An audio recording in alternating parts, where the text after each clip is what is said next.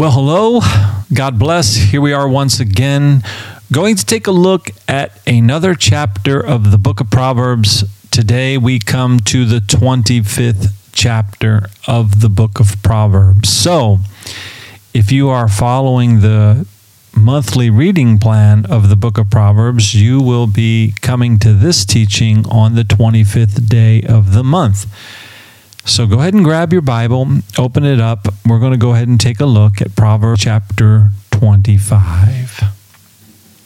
So jumping right on into verse 1, it says, These also are Proverbs of Solomon, which the men of Hezekiah, king of Judah, copied. So again, still written by um, King Solomon. And uh, I'm going to go ahead and put my phone on silent here because I forgot to do so. But it's simply pointing out to, to us here in verse 1 that the men of Hezekiah, King Hezekiah um, of Judah, copied this down. Um, and it's amazing to me, and it's an awesome thing to me that we have such an ancient document as this. We have um, literature like this that was written down and copied and preserved and you know you know put forward to us all the way up here in our present day generation where we can understand the wisdom of God. Because remember like I've said on other studies this wisdom that Solomon had was not Solomon's own wisdom. It was something that God had given to him God gave to Solomon this wisdom. So, in that sense, we're getting wisdom directly from God or directly from a man who was influenced by God with the wisdom that he had. Verse 2 says, It is the glory of God to conceal a matter, but the glory of kings is to search out a matter. So, you and I, as we take this and as we apply it to our everyday lives, you know, we're not in a, a position of kingship, right? We're maybe we're not a political leader of any sorts, right? But you know, when we read it as the glory of God to conceal a matter, there is so much. I mean, obviously, God is all knowing. He knows all things, right?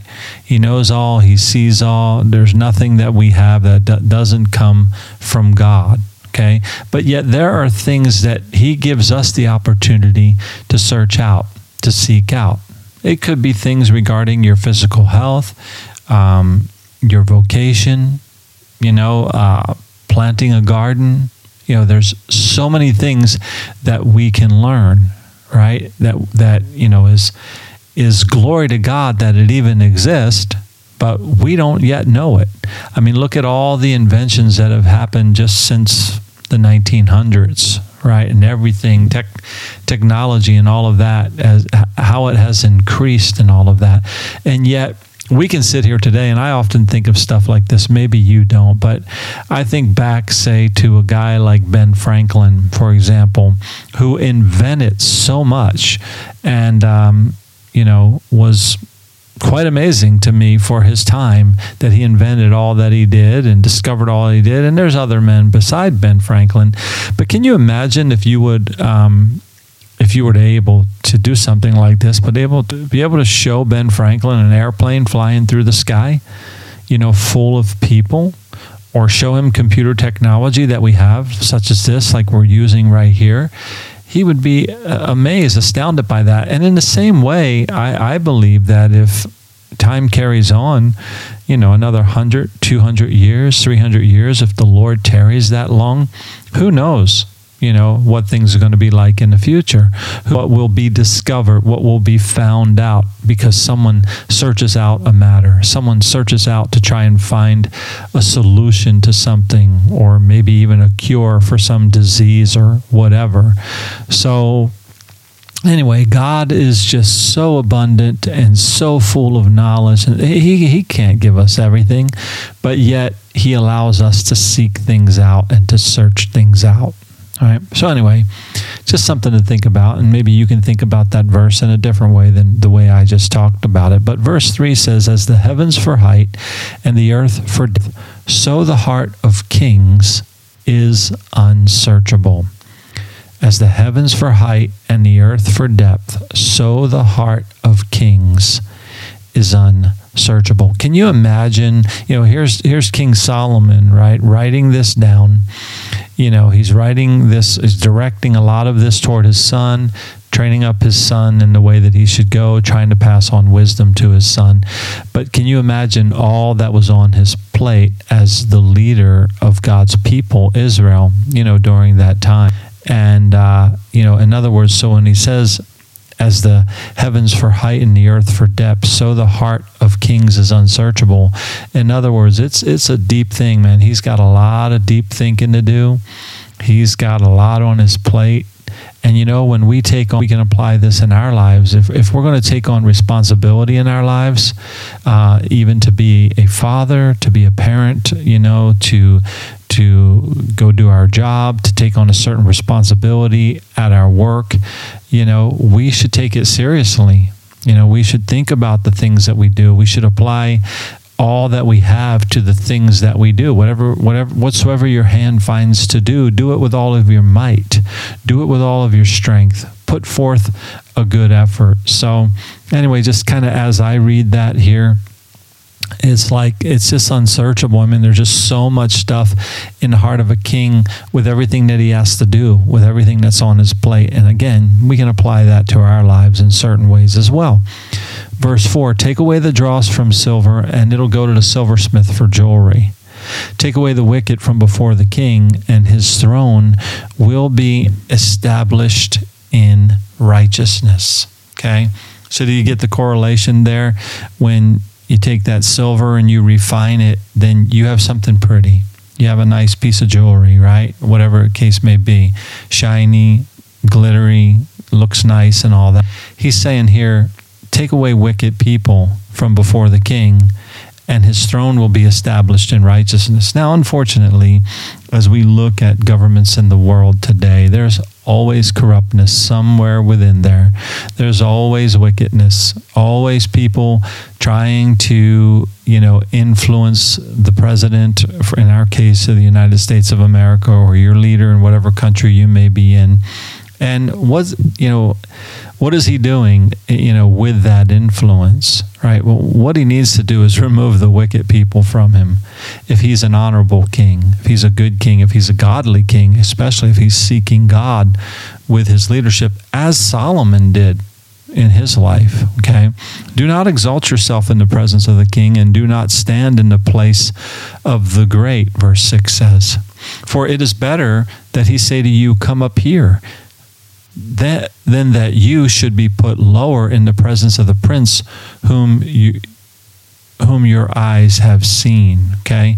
So humility. We see that throughout the bible in many different ways. God wants us to be humble right? He exalts us. Let him do it Okay. We don't need to go in. We don't need to come into the room and act like we're the best thing in the room. We don't need to come into even a company or a business that we have and act like we're the best thing in the room. We need to humble ourselves in the sight of the Lord, be a person of good character, integrity, and honesty and loyalty and all of these things, and do so in humility you know because if you come in thinking okay i'm at the top and you don't even know what the top is you're just going to get knocked down. Someone's going to someone above you someone else is going to say ah uh, no go sit down. We don't need you. We don't need your attitude. We don't need that type of haughtiness here. Okay?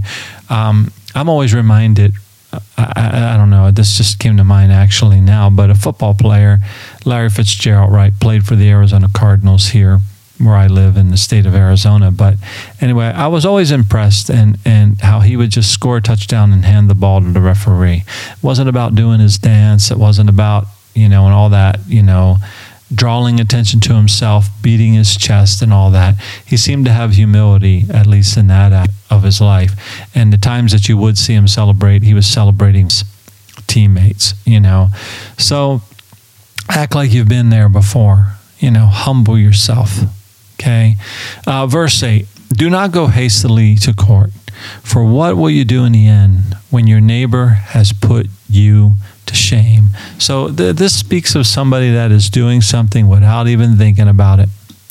You know, maybe they're doing it in anger, maybe they're doing it in bitterness, maybe they're just trying to get at their neighbor, they're trying to get the upper hand, which of course is not Christ like. It's not the way that the Lord calls us to live, right?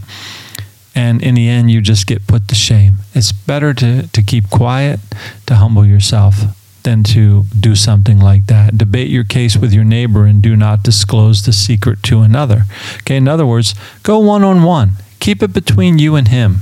You don't need to go blabbing everything to everyone around. Oh, you know what he did to me? Oh, do you know what he is trying to, um, you know, gossip first of all, or trying to slander the character of your neighbor? Work it out with one another. Sit down with one another. And you know, the same thing applies in like familial relationships. Sit down and love one another. Talk it out with each other and figure out, okay, how can we work this out. You know, lest uh, verse 10 goes on. Let me read it again. Debate your case with your neighbor and do not disclose the secret to another, lest he who hears expose your shame and your reputation be ruined. Verse 11 A word fitly spoken is like apples of gold in settings of silver. So picture like a table all set up with silver, silverware, maybe silver chargers, you know, under the plates and all of that kind of stuff. And you know maybe a centerpiece in a table that's made of silver but yet there's a you know a apple of gold right there you know as a decorative ornament right there. And that is just popping out. It's just standing out. This is telling us here that's what your words are like you need to watch what you speak and it kind of ties into what we're reading here about you know problems with your neighbor and taking them to court and doing this hastily and all of that kind of stuff and humbling yourself be wise with your words. Think about what you're saying. And, and shut up when you have nothing good to say, right? Verse 12, like an earring of gold and an ornament of fine gold is a wise rebuker to an obedient ear. Now look at that. We're talking about an obedient ear. That is someone that wants to listen and then do what they've been told or what they've heard. So here's the thing it comes from a wise rebuker though. In other words, someone that's going to come along and say, hey, you know, I've got some wisdom for you. You've been acting this way, you've been doing this, and it's not going to take you in the right direction. It gets you to a good place in life. Trust me, I'm ahead of you. Maybe it's an elder or something like that, right? And they say, I've been down that road, I've done that before. Maybe it's your father. And they're rebuking you for a way that you're behaving. If you are, if you have an obedient ear, then what that person is saying to you is like an earring of gold and, and an ornament, right? In other words, is something beautiful. It's something that stands out. You need to pay attention to it. Okay, verse 13, like the cold of snow in the time of harvest is a faithful messenger to those who send him, for he refreshes the soul of his masters. So here we see a person being spoken of as faithful faithfulness, right? If you've been given a job, you've been given an assignment, be faithful because it's refreshing when you are. It's something good. It brings favor to you when you're the type of person that is faithful in what you do and what you say and what you're assigned to in your life. You got a job to do, you've been assigned something at your work, you, you own a business, you have a customer, be faithful. Refresh, be refreshing to the people around you. Okay? Whoever falsely boasts of giving is like clouds and wind without rain. So picture that. Very easy to understand, right? It's that person that says that they're a giver or they do this or that or they falsify information to act like they, they have done something in the way of giving or helping others, but they're they're lying. They're not doing it right. So it's like clouds and wind without rain. What does rain do? Rain brings something that produces you know, it falls upon the earth, produces fruit. It's good. Rain is a blessing, you know, in that sense. And uh, but someone who says they, they they're a giver and all that, but don't really give, they're lying. Well, they're not doing any good to anybody. By long forbearance, a ruler is persuaded, and a gentle tongue breaks a bone. So, verse 15, I just read there. Let me read it one more time. By long forbearance, a ruler is persuaded, and a gentle tongue breaks a bone. What does that mean? Well, it means that you need long forbearance would be being patient, okay, being diligent. Um, you know, uh, in other words, escaping me right now, but you know, just persisting, right? Being persistent in what you're trying to do, what you're trying to accomplish, right? But when you do it, a soft tongue breaks a bone. In other words, it's better to speak kindly, softly. If you want to get ahead in life, if you want to do something, then you need to treat people well. You need to talk to people well. You don't need to talk down to people. This this, you know, is something that management people need to listen to. Because I've seen so many people in positions of management within companies, like even the customers that I, you know, work with in my business, um, you know, you can see somebody that just likes to speak down to everyone else or act like you know i got to throw my authority around. I got to let you know that i'm the boss. You need to know in, in other words there's no humility in that person at all in the way that they behave. Well people don't want to hear that. Eventually you're just going to drive maybe a good employee away from you but you need to speak with kindness right and show humility in yourself. Again in your position don't don't go in there acting like you're you're the very top. You're eventually you're going to be put down as a result. Verse 16 have you funny eat only as much as you need lest you be filled with it and vomit. You know there's that saying too much of a good thing. Obviously honey can be a good thing right? But you don't want too much of it. Eating a piece of chocolate can be a good thing. But you eat too much of it, you're going to get sick. It's going to destroy your body. It's going to do bad things. And it's the same thing in everyday life, right? Do things in moderation. You know, a little here, a little there. Live it, live your life in, you know, uh, just a humble moderation. Okay, verse uh, 17 Seldom set foot in your neighbor's house, lest he become weary of you and hate you. So, again, this is that humble person that would rather be invited than to just show up every day or all the time or too much. Let your neighbor invite you. Let your neighbor say, Hey, I haven't seen you. I want to see you. Come on over. Right? Otherwise, they might despise the fact that you keep coming over all the time. They got other things to do, or maybe it was just the wrong timing, right? Let yourself be invited. And that, again, that speaks of that gentle person, that quiet person, that humble person, that person that's not pushy. Okay. A man, verse 18, a man who bears false witness against his neighbor is like a club, a sword, and a sharp arrow. This, again, lying.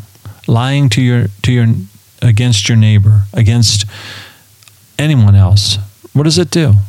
It destroys just breaks things apart. It does nothing good. It pierces, it, it destroys. You got the club, the sword, and the, and the arrow. These things hurt. This is not what God wants us to be like.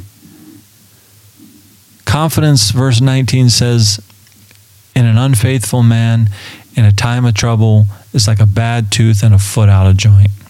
So again, this goes back to that faithful messenger. Be faithful. Be good to people around you. Do what benefits others around you. Then you will be like Christ. And then you will be obedient to the word of God. Verse 20 says, like one who takes away a garment in cold weather, and like vinegar or soda is one who sings songs. Vinegar, uh, let me read that again vinegar on soda. So, like one who takes away a garment in cold weather, and like vinegar on soda is the one who sings songs to a heavy heart. You know, there's this thing called grieving, and grieving is a blessing from God. It's a way to release, it's an outlet. Like when you've gone through something, especially someone that loses a, a loved one, for example, you don't just show up. You don't go to that person and say, cheer up. You know, you need to get over it type attitude. Maybe you don't even say that, but you, you give that you know that that type of attitude to the person that you're coming across in that way that they just need to get over it maybe they maybe they haven't lost uh, another you know, human being. Maybe they lost their pet. I'll just get over it. There's plenty other dogs there. There's plenty other this, you know, whatever. That, that that's not a person that is kind and gentle. These are the fruits of the spirit, right? Loving and all of that, you know. So it's not always the time to come in all peppy and loud, right? If your enemy is hungry, give him bread to eat. And if he is thirsty, give him water to drink. Jesus talked about the same thing, didn't he? We need, this is just that person that is just constantly kind, constantly good, constantly humble toward others, you know? And this is something that we read in the Bible. Now, there are times that we, look, we all sin, we all fall short. There are times we're in a bad mood and we say the wrong thing. Well, what do we do? We just go repent. We go to the person and say, I'm so sorry. Listen, I was in a bad mood when I said that, or you caught me at a bad time because I had this going on or that going on. Something was going on in my life. I'm sorry. I want to apologize to you. You can bring the gentleness to them then. You can bring the repentant type attitude and the kindness to them then. But look at what verse 21 says, right? For so you will heap coals of fire on his head, and the Lord will reward you. Okay, so when you're kind to them, right, it, it impacts them in a powerful way. It's like, wait, this is like, this is, I mean, you may or may not have the uh, ability to cause them to repent of being your enemy, right? But whether they do or not, you're being kind to them and they're like trying to figure this out. And it's like, man, this is killing me.